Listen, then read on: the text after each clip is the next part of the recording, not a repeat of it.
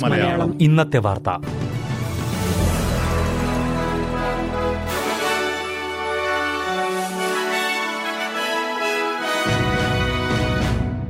നമസ്കാരം. S B S Malayalam ഇന്നത്തെ വാർത്തയിലേക്ക് സ്വാഗതം. ഇന്ന് രണ്ടായിരത്തി ഇരുപത്തിനാല് ജനുവരി ഇരുപത്തിയൊൻപത് തിങ്കൾ. വാർത്തകൾ വായിക്കുന്നത് റിന്റോ ആന്റണി. ചൈൽഡ് കെയർ ഫീസിന്റെ ഭാരം കുറയ്ക്കാൻ നിലവിലെ രീതിയിലെ child care subsidy പര്യാപ്തമല്ലെന്ന് Australian Competition and Consumer Commission report. Child care ഫീസിലെ വർധനവ് ശമ്പള വർധനവിനേക്കാളും നാണയപ്പെരുപ്പത്തേക്കാളും ഉയർന്ന നിരക്കിലാണെന്ന് എ ട്രിപ്പിൾ സി ചൂണ്ടിക്കാട്ടി. എല്ലാ വരുമാനക്കാർക്കും ചൈൽഡ് കെയർ ഫീസ് കുറയ്ക്കാൻ സബ്സിഡികൾ സഹായിച്ചുവെന്ന് Australian Competition and Consumer Commission പറയുന്നു.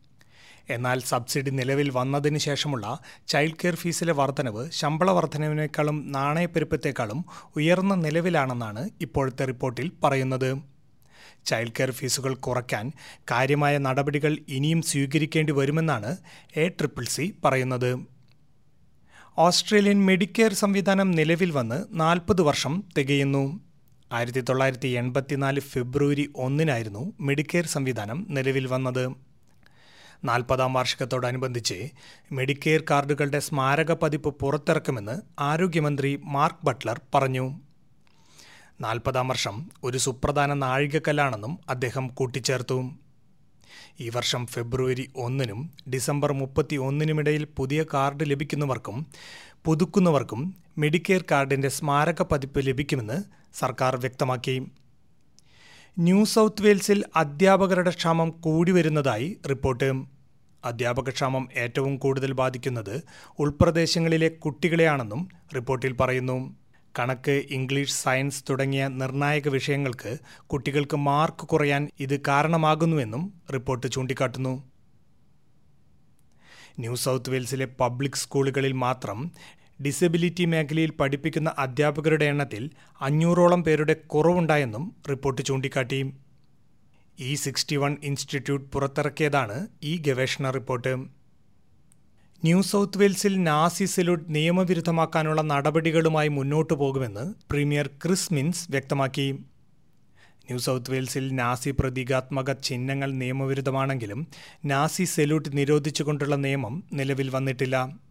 ഓസ്ട്രേലിയൻ ഡേയോടനുബന്ധിച്ച് അറുപതോളം നാസി അനുകൂലികൾ റാലികൾ നടത്താൻ പദ്ധതിയിട്ടത് ന്യൂ സൗത്ത് വെയിൽസ് പോലീസ് തടഞ്ഞിരുന്നു.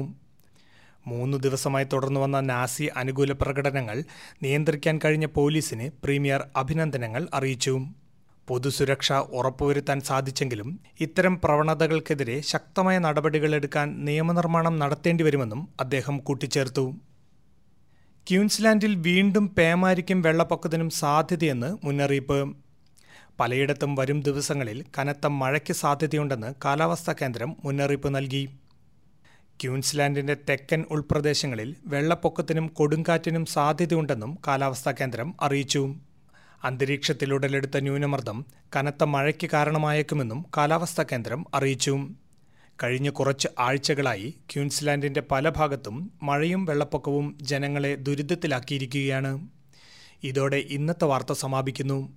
ഇനി കൂടുതൽ വാർത്തകളുമായി നാളെ വൈകുന്നേരം അഞ്ചു മണിക്ക് വീണ്ടും വരാം. ഇന്നത്തെ വാർത്തകൾ വായിച്ചത് റിന്റോ ആന്റണി.